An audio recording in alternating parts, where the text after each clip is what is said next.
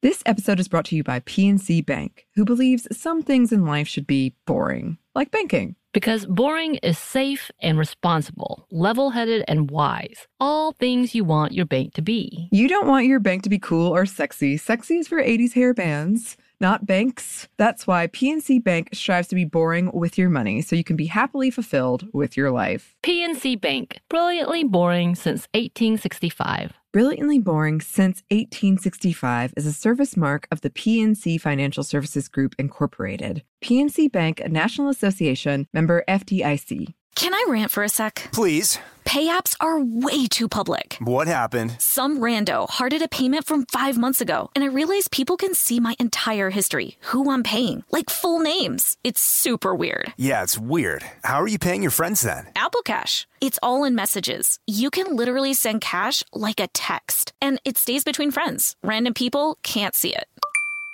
Did you just pay me a dollar on Apple Cash? Shh. Services are provided by Green Dot Bank, member FDIC. Terms apply.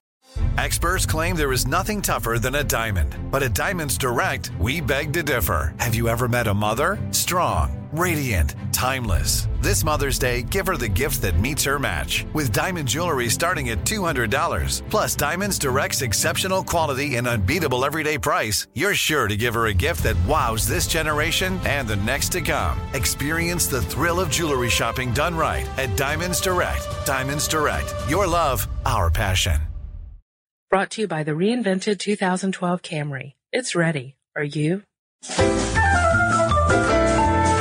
Welcome to Stuff Mom Never Told You from HowStuffWorks.com.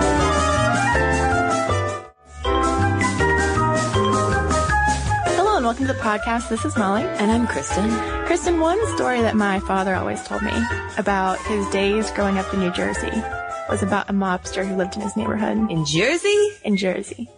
Uh, that's the setting of The Sopranos, very popular show about the mob. Yeah, I think I've so, heard of it. um, it was sort of like my dad was living a little bit of a stereotype, but he said the guy was really nice. Is your father Italian? No, he's not. He just happened to be in New Jersey, I guess, with this guy. And, uh, then, but I did go to Italy to study when I was in college and, you Oh. know, was fascinated by the mafia there. Then I went to Russia, you- which also has a good mob. Were you hanging out with uh, mafia folks in the mafioso in Italy? Not to my knowledge, uh, but I did go to Naples, which, as we learned this week, is quite the center of mafia activity, but also, surprisingly, a center of female empowerment, question mark? Question mark, exactly. because the story that we're going to try and lay out for everyone today is whether women are breaking the glass ceiling in the mafia.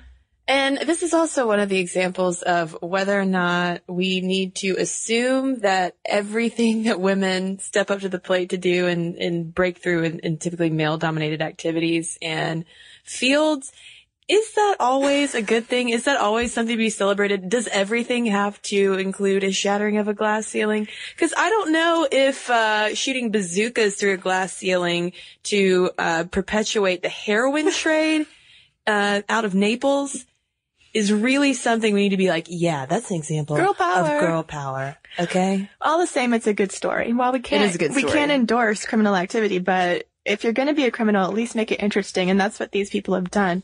Um, especially when you consider what the stereotype, especially perpetuated by The Godfather and all these mafia mobster movies, is that the women are just there to take care of the men, to look the other way when they've got a mistress, to raise the kids, to keep quiet, to enjoy their spoils, but not raise a big ruckus about what the mister is doing. Yeah, and in a lot of cases that's that's true. And then for the daughters in mob families, they're typically used as pawns.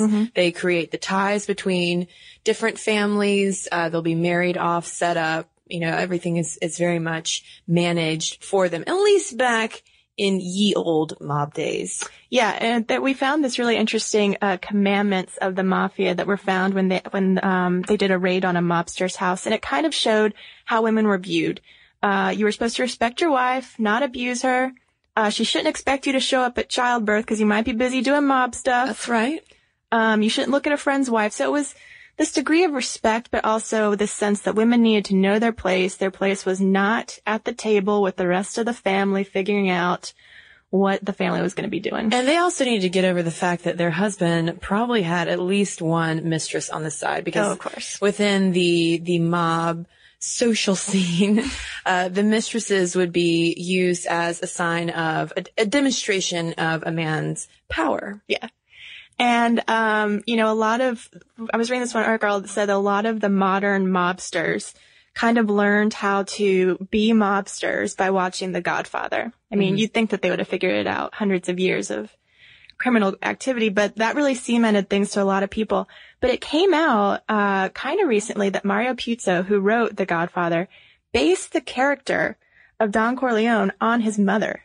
Like what he said, when I heard uh, Corleone's words come out, I heard my mother and all her wisdom and all her love for her family and her ruthlessness. And, you know, he wrote this very aggressive character that to him represented, you know, a very prominent female in his life, which I think is really interesting that mobsters have internalized this character who's actually based on a woman. Mm-hmm. But maybe Mario Puzo's idea of this more female uh, figure, or at least putting the, the female figure in the form of Marlon Brando, uh, is actually coming to fruition today in Naples. And again, this is when I'm I, I've, I feel strange about getting excited about talking about this, but uh, The Godfather is fading into the distance as godmothers rise up through the ranks, particularly in Naples, within these Naples uh, mafia families. And one of the leading women in this, all these crime rings, is a woman named Maria Licciardi. Yeah, I think she had to be kind of my favorite. Again, it sounds weird to say that, but if you just want to go for uh, a woman whose life can be a movie so easily because it's going to have so many shootout scenes, you're going to go with her. Uh, she, you know, was, was kind of instrumental in, in allying all these little gangs together, all these little mafia families. And then one day they get in a shipment of heroin Naturally. and Maria's like, whoa, whoa, whoa, this is way too strong. It's going to kill the junkies. And at first I was like, oh, that's so nice, public health. And then I realized, you know, she's really looking after her customer Yeah, base. she's not handing out, you know, like free condoms, Molly. This is heroin. it's just, it's weird how you find yourselves, you know, allying with these people. they're- Rooting for the ladies. They're so interesting. So anyway, she's like, It's probably, and also, I mean, that's, that also hints at her, her more nur- nurturing side. Like we were talking about like female bosses in the corporate world. Yeah. Uh, she's just demonstrating those. She's those just kind maternal. skill sets. Yes. anyway, she's like, guys, don't sell this. And one of her, one of her, you know, allied families is like, no, we're selling the heroin. And they do. And all these junkies start dying as Maria predicted. Yeah. 11 junkies died in Naples in one week. Yeah. And so they're saying that, you know, tourists are tripping over bodies in the streets. A little bit of an exaggeration, but that's but like I said, great people- movie. Yeah, Great movie. Great movie. Heroin junkies dying in the streets, Molly. You have a very macabre sense of, uh, sense of cinematic greatness. So anyway, uh, eventually these, these families are, are feuding because the junkies died and it's bad press for the mob. And Maria Licciardi's like, dudes, I told you not to, to, to give that pure heroin out. We were supposed to cut it up. Yeah, and so uh, eventually someone shoots members of Licciardi's own own own family. So that means war, obviously. I've seen enough mob movies to know that. And what commenced was this just deadly spree of dead bodies, dead, dead, all sorts of death. Dead, dead. I mean, there Dead, was dead. blood running in the streets of Naples to read one article. And so the, she became one of Italy's most wanted criminals, most infamous for this, this spree of deadness. And finally she was caught. Um, but I mean, that was an example of someone who rose through the ranks and wasn't afraid to get her hands dirty. You know, there was this myth that these female bosses, yeah, they might be taking over, but they were, you know, they're just kind of place, placeholders till the men got back. Yeah. But, you know, people like this are showing that women can be just as aggressive when it comes to ordering hits as men can. Well, and we should also point out that this makes sense for the families in Naples because according to their family tradition, family ma- the business matters within the family, i.e., uh, you know, cutting up heroin and other things. Um, passes down to a female family member before it would be passed down to an unrelated male. Not so, as we'll learn a little bit later on in Sicilian families, which is where the Corleone family from the, the Godfather series, um, is from. But, uh, I just want to share this one tidbit. This is from an AP story from 2009 describing these showdowns in Naples among rival Camorra clans. And the Camorra clan is, is the one that Maria Licciardi, the madrina or godmother is head of. And it says in one of the most lurid episodes in 2002, two carloads of women from rival Camorra clans lurched through the streets, first trading insults and then machine gun fire and pistol shots until two grandmothers and a 16 year old girl were dead. Oh yeah. Bec- but that's where it gets a little bit better because you know where this whole fight started. Was Oh yeah, I do. a hair salon. A hair salon. the 16 year old is getting her hair done, And she's sassy. and she is too sassy to a rival clan member, and slaps her in the face. And so that night, that's why they had to go out in the streets of Naples in their Audi. and rumble. And, uh, and what they found, and you know, the 16 year old died for her sass, but what they found on her body was a vial of acid. Like, No, they're about to throw acid. they were going to throw acid on someone. And so that just shows that you got to be careful what you say in the hair salon. A Yeah. lesson for us all, mafia related or not. These mafia women who who were taken over while the all the dudes are in prison, they're just as tough. They Yeah. will fire that. They there are reports of bazooka fights. Bazookas. Well, how do you get your hands on a bazooka? It's like a flamethrower. You know, Someone's like- going to know. It's going to be the mob. But Molly, let's let's go back though and talk about the woman who really started it all, who really made her mark. And again, I feel like we're talking about like I don't know, uh, Susan B. Anthony or something, who is the really the first icon Yeah. of female mafia member, and that is La Pupetta, the little doll. the little doll. Uh, yeah. Everyone seems to trace this female mob activity back to La Pupetta. And in the 1950s, uh, the little doll, she was in her 20s. Uh, she was hanging out with a guy named Big Pasquale Simonetti. Simonetti. and uh, he would sell protection to the local produce vendors. And uh, Little Doll was a beauty contest winner, so you know she made a nice arm candy for the Big Pasquale. Mm-hmm. And uh, then there happens to be some bad blood, as there usually is in mob stories. And Big Pasquale gets shot by a guy who was sent by another guy named Tony Esposito. Tony Esposito. But here's the thing. Before the dude was shot, Big Pasquale? Big Pasquale, um, he and La Pupetta were gonna have a bambino. It's true. yeah. So she was With pregnant. child She in the with child. 1950s, a time when you should be, you know, at home, getting ready to nest and whatnot. barefoot and pregnant. But, But Big uh, Pasquale told her it was Tony.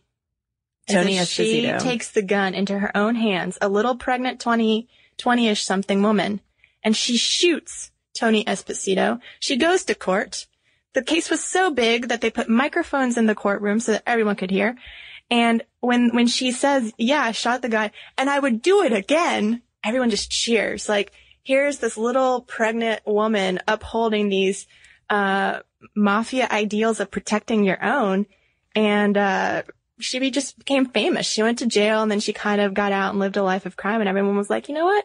That's what you do in our family. So it's, some people make the argument in these articles about mob women that it is the mothers who instill these kind of values in their kids. Mm-hmm. And it makes sense that, you know, you can't break up a family or get one of them to turn state's witness because the women just ingrain them, you know, ingrain these values in them so strongly. and probably ingrained pretty good marksmanship because La Pupetta apparently landed 29 bullets in Tony Esposito's body. Just saying. And her life was made into a movie. There's as usually a good movie where a mafia story is concerned. Absolutely. Let's face it. So La Pupetta kind of, you know, is usually considered the first real female mafia mafiosa, and uh, but you know there are, like we said, all these trend stories about this happening in Naples, and the reason it's happening there, like Kristen said, there's a difference in Sicilian values and the values in Naples, where it's it's more acceptable to give your business to a female family member um, rather than an associate because, you know, in, in Sicily, they still have a lot of these, uh, gender stereotyped ideas of the woman in the kitchen. Um, but basically there was a big crackdown on male mobsters. So all the fathers, all the brothers, all the uncles were in jail. So someone had to step up and more and more it's the women. And so some people are saying it's really not empowerment because they're just holding the place until the guy gets back. There being no other circumstance in which they get to head the family. But other people are saying, no, it's been the women all the time. And there was this one Sicilian court that said that, uh, you know, women, we shouldn't pay attention to women. They're too stupid to make mobster related decisions. And, uh, you know, a prosecutor later said if we had just followed the women, we would have found all the crimes because they were the ones orchestrating it. They were just clever enough to make the men think that they had thought of them. And even when the men are in prison, the women can run messages by going to visit their husbands and then take whatever kind of commands back to the other mafioso out there. And of course, the Italian police have caught on to this trend of of women taking more powerful roles within mafia families and the number of women charged for mafia crimes has only been escalating since 1990 when only one woman was indicted for a mafia association. And it has a lot to do with people like Licciardi. And then there's this also uh, wonderful rival. Why am I saying wonderful? It's so weird. Uh, this rival. Interesting a godmother figure named Erminia Giuliano, who was also arrested not too long ago, but she insisted on being able to take a shower, visit her hairdresser, put on high heels and a fake leopard skin coat just for the pictures. And she was being taken to jail. She wanted to look good. And of course the press eats these things up and that's why we can, you know, giggle over these, you know, titillating articles. But, uh, you know, it, it just seems to go in the face of stereotypical gender stereotypes because a lot of, uh, legislators and, and law officials thought that once women were in charge, they might do what was better for their children.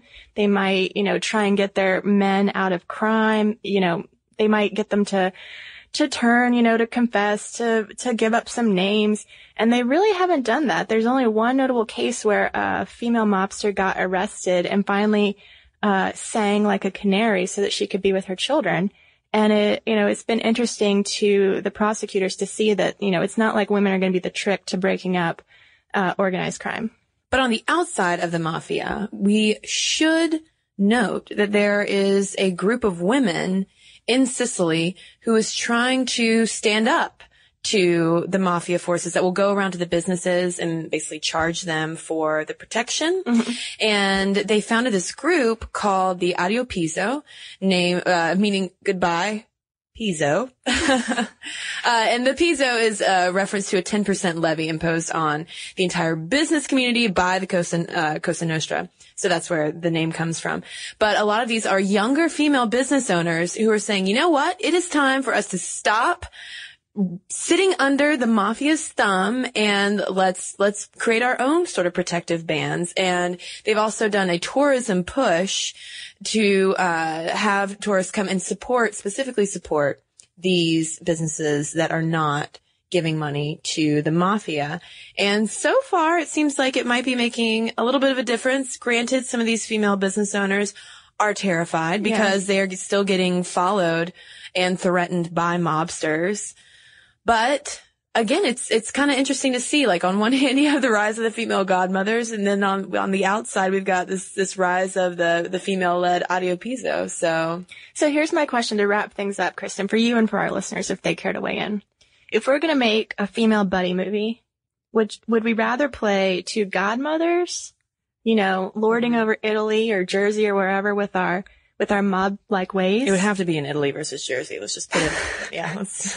or would we rather play two young women on the outside taking on the mob? Both could be really good movies. You know, but what we could do, I mean, this might sound a little controversial, Molly, yeah. but you know, like, I could play someone in the mafia and maybe you could play someone on the outside trying to bring me down. And taking the juicy role for yourself. I am a little bit, and because I, I, really, because that means that I'm gonna be eating the pasta all the time, cooking the spaghetti while your victims are in the basement. Uh, while, I'm throw, while I'm throwing acid on people's faces from the window of my Audi. So if you have anything you'd like to say in response to our extolling the the virtues of bloodthirsty godmothers in Naples, send us an email or head over to Facebook and Twitter and let us know your thoughts. And in the meantime, let's read a couple listener emails. Okay, I've got one here from Mary, and it's on the episode about whether it costs more to be a man or a woman. And Mary writes, it does cost more to be a woman. This is a fact recognized by the federal government as reflected in the clothing allowance received by military enlisted personnel. This year, Army men will receive a clothing allowance of $370.80, while women will receive $410.40. Uh, this additional money is to pay for extra stuff women need, such as running bras, pantyhose, dress pumps, and other gender-specific necessary uniform items that are not issued. When I was in the army, it was always nice to get that little bit extra. It was never enough to actually pay for all the additional items that I had to buy simply to be able to go to work, but it was better than not getting anything extra compared to the men. I've got an email here from Phoebe, and she is 14 years old, living in London, and she was writing in in response to our royal wedding podcast. Coming up. is- it really delights me so. And she writes, I don't think that the royal wedding is all that negative, especially considering we're just emerging from a depressing rece- recession. The wedding is refreshing and new and seems to be giving people a sense of national identity and constancy. I disagree with those who try and demonize the wedding, as it should be remembered that this union seems to be a real love match and made of true feelings, and not just glued together by meringue-like dresses and a lot of imagined affection. The wedding is also positive because it shows younger children that princesses don't have to be ditzy and charmingly vulnerable to be considered true princesses, but can also be intelligent, down to earth, and independent, something that may well instill values of self-reliance in later life and the knowledge that they don't need to pretend to be dumb and only interested in ball gowns to feel feminine. Uh, well said, 14-year-old Phoebe. Yeah, love it. If you have any emails, again, our address is momstuff at howstuffworks.com. And as always, you can connect with us over on Facebook, like us, leave a comment, comment on other people's comments, and head over to Twitter and follow us at momstuffpodcast. Tweet me! And also read our blog during the week. It's stuff mom never told you at howstuffworks.com. For more on this and thousands of other topics, visit howstuffworks.com. To learn more about the podcast, click on the podcast icon in the upper right corner of our homepage. The How Stuff Works iPhone app has arrived. Download it today on iTunes. Brought to you by the reinvented 2012 Camry. It's ready. Are you? This episode is brought to you by PNC Bank, who believes some things in life should be boring, like banking. Because boring is safe and responsible, level headed and wise. All things you want your bank to be. You don't want your bank to be cool or sexy. Sexy is for 80s hair bands, not banks. That's why PNC Bank strives to be boring with your money so you can be happily fulfilled with your life. PNC Bank, brilliantly boring since 1865. Brilliantly Boring Since 1865 is a service mark of the PNC Financial Services Group, Incorporated. PNC Bank, a National Association, member FDIC. Xfinity has free premium networks for everyone this month, no matter what kind of entertainment you love. Addicted to true crime? Catch killer cases and more spine-tingling shows on A&E Crime Central. Crave adventure? Explore Asian action movies on Hi-YAH. Searching for something extreme? Check out skating, snowboarding, and more on Fuel TV Plus, the global home of action sports. And find crowd-pleasing bops on iHeartRadio's Hit Nation playlist. There's new free shows and movies to love every week. Say free this week in your Xfinity voice remote. Hey guys, you know what this playground could use? A wine country, huh? A redwood forest would be cool. Ski slopes! Wait! Did we just invent California? Discover why California is the ultimate playground at visitcalifornia.com.